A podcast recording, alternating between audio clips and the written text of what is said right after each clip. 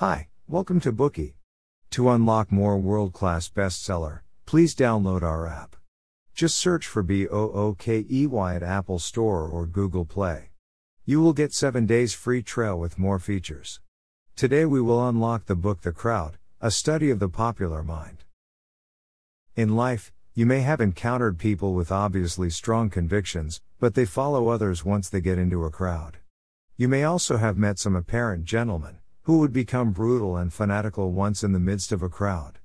To give a more typical example, British men are well known as gentlemen, who never spit out a single dirty word in front of women. However, they are also, deservingly so, known as football hooligans. The Heysel disaster in 1985 is a classic case.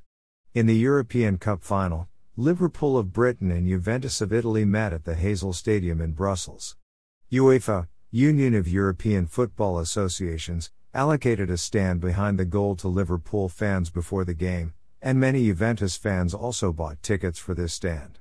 Throughout the game, fans of both teams continued to commit violence and throw items against each other. As there were not enough policemen in the stand to maintain order, the conflict escalated and eventually turned into a fight. The British football hooligans acted in an extremely manic and even brutal manner throughout the skirmish. They knocked down the barbed wire attached to the stand, held bricks and steel pipes, and strode to another stand to chase and beat the Juventus fans. There were 39 people killed, and over 300 injured in this conflict. This is the notorious Heysel disaster in the history of football. On hearing this, you must be wondering why these British gentlemen became so brutal in an instant.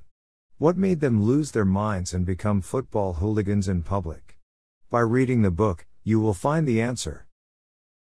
The author of this book, Gustave Le Bon, is a famous French social psychologist and the founder of crowd psychology.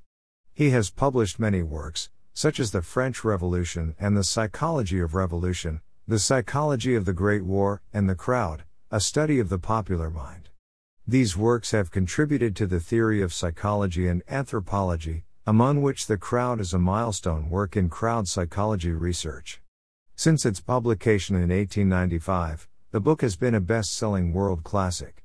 It successfully predicted all psychological and political developments in the 1920s. It also influenced Freud, Jung, and other scholars as well as Roosevelt, Churchill, Charles de Gaulle, and other political figures.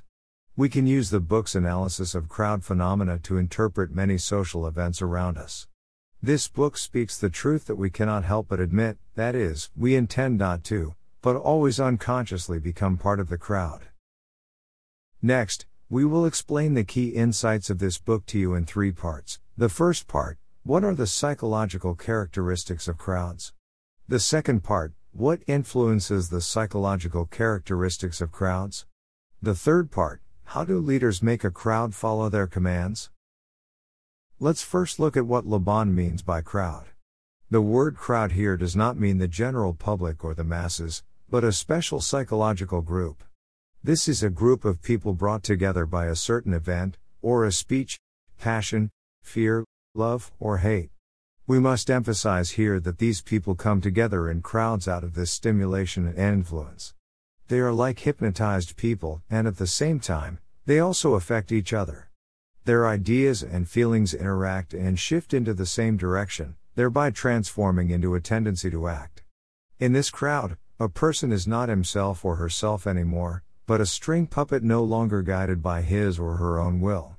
A person will lose sanity, and his or her sense of judgment in a crowd, and become intellectually inferior to himself or herself as an individual. Such a group of people is what Le Bon refers to as a crowd, a neutral word. These people may be violent, destructive, and even susceptible of committing crimes. On the other hand, they may also accomplish the most heroic acts, and become a symbol of civilized heroism.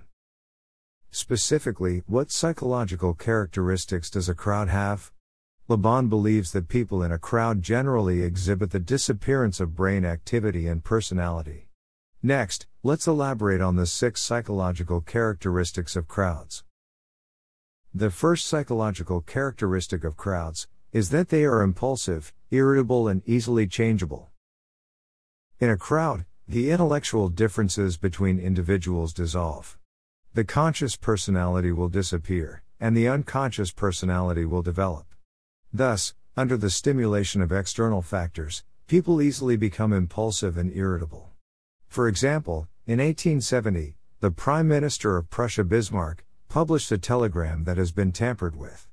This was to convince the French that their ambassador had been insulted by William I. Before its publication, Bismarck even said to his colleague proudly, This telegram will have the effect of a red cloth to the gall bulls. As a result, as expected, the French were tricked by the telegram. The media in Berlin and Paris released the telegram on July 14, which happened to be the French National Day. Frantic Frenchmen rushed to the streets, furiously calling for war. Two days later, the war fund was approved. On July 19, the Prussian ambassador to France received a declaration of war from the French Ministry of Foreign Affairs. We all know what happened next. The Franco Prussian War broke out, and France was defeated. They had to cede their territory and pay indemnities. Ridiculously, a century later, there was another telegram about the French army's defeat in a battle in Lang Son, Vietnam. After being overinterpreted by the French media, it triggered a butterfly effect, which directly led to the overthrow of the then cabinet. Of course, the degree of irritability and emotional impulsiveness vary between different crowds. For example, compared with the impulsive and irritable French, the British were much more moderate. Although the British also suffered a devastating blow during their expedition to Sudan's Khartoum, this did not cause great disturbance in Britain, but only a slight anger among the people. The British government was not affected, and almost no government officials were blamed.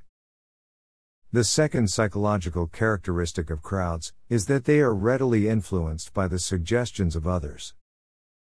Given that crowds are always in a state of unconsciousness, and they lack rationality and judgment, they are easily influenced by the suggestions of others. For example, at the time when Le Bon was writing this book, the newspapers reported the news of two little girls, who had drowned in the Seine. At first, there were five or six people who successively confirmed the drowning of the girls, leading the judge to issue their death certificates. But just as people were about to bury them, they found that the girls were still alive, and did not even look like the drowned girls. So, Le Bon believed that collective observations were most likely to be wrong. They are merely a result of someone's hallucination, spreading through suggestions, and an effect that the author called contagion. The crowds are also subject to the control of collective hallucinations. Julian Felix, a naval lieutenant, illustrated this phenomenon in his book Sea Currents. A frigate called Belle Poule was searching for the cruiser Le Berceau, which was missing in a storm. At that time, the sky was bright with sunshine. Suddenly, the watch signaled a wrecked ship. All crew members looked in the direction indicated by the signal, and they clearly witnessed the wrecked ship towing a raft full of people. As they were approaching the target, they even faintly heard people moaning for help. However, when they finally reached the target, they found that it was just a bundle of several leafy branches floating on the sea. It all turned out to be an illusion. From this example, we can clearly tell the effect of the collective hallucination. The signal made by the watch was a suggestion. Under the effect of crowd contagion, it finally turned into a collective hallucination of the whole crew. The third psychological characteristic of crowds is that their sentiments are simple and exaggerated. Whether a crowd has a good or bad sentiment, these sentiments have a prominent feature of being simple and exaggerated. The reason why crowd sentiments are simple is because crowds only see things as a whole and cannot see the developing and changing processes of things. The reason why crowd sentiments are exaggerated is because these sentiments are heightened by other facts. No matter what the sentiment is, once it's exhibited, it will spread quickly through the power of contagion and psychological suggestions within the crowd. At this point, the force of the person, or thing that produces this feeling will also be largely intensified. It is precisely due to the fact that crowds often exaggerate their feelings, that they can only be stimulated by exaggerated feelings. By grasping this characteristic of crowds, orators can make use of concise, clear, and passionate vocabulary, to manipulate and stir up the emotions of their audience. The fourth psychological characteristic of crowds is that they are domineering and intolerant. Crowds either accept opinions, ideas, and beliefs entirely, or reject them as a whole. They may even consider them as falsehoods. They don't accept any transitional or neutral opinions, and they won't allow contradictions and arguments. Therefore, crowds will appear to be domineering and intolerant.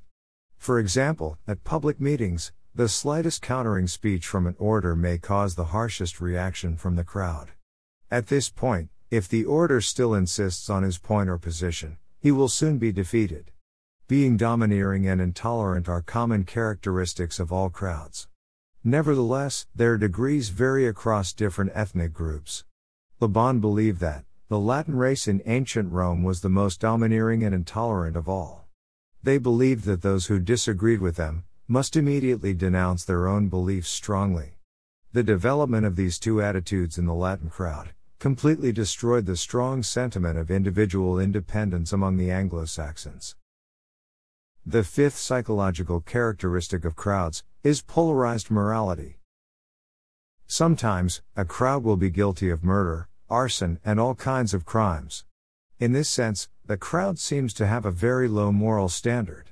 But sometimes, a crowd may also display good qualities, such as altruism, sacrifice, and devotion. We can say that this sort of crowd has a high sense of morality.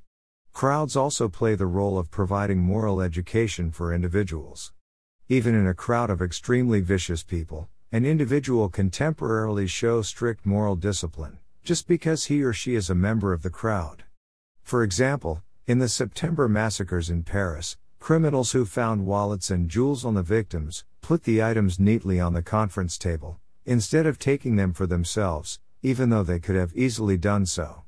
From this, we can see that crowds could have both high and low moral standards. The sixth psychological characteristic of crowds is that they are incapable of reasoning and only capable of imagination. The author believes that the reasoning method of crowds is a bit similar like barbarians, who believed that by eating the heart of a brave and skillful enemy, they would be able to acquire his strength and bravery. In other words, Crowd reasoning is characterized by the association of apparently similar, but utterly different things, and the immediate generalization of particular things. It is precisely because of their lack of reasoning power that crowds develop a strong and active visual thinking ability, also known as imagination. Crowds who can only think in terms of images can necessarily only be stimulated by images. Many factors can affect a crowd's imagination, but theatrical representations are the most effective of all. For example, from the perspective of the ancient Roman populace, life is good, if they have bread to eat, and frequent spectacular shows to watch. Even if reality is not so good, theatrical representations can put them into an imagination of a good life. It is exactly because crowds do not reason but only imagine, that they only accept concepts that are concise, clear, and easy to understand. Alright, we've just went through the content of the first part. There are six aspects of psychological characteristics of the crowds. The first one is that they are impulsive, irritable, and easily changeable. The second one is that they are readily influenced by suggestions of others. The third one is that their sentiments are simple and exaggerated.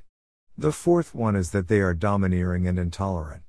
The fifth one is that they may have both high and low moral standards. And the sixth one is that they are incapable of reasoning, but only capable of imagination. We have talked about the six psychological characteristics of crowds, but why do they have these psychological characteristics? This is what we are going to talk about next. Today we are just sharing limited Bookey. To unlock more key insights of world class bestseller, please download our app. Just search for B O O K E Y at Apple Store or Google Play. You will get 7 days free trial with more features.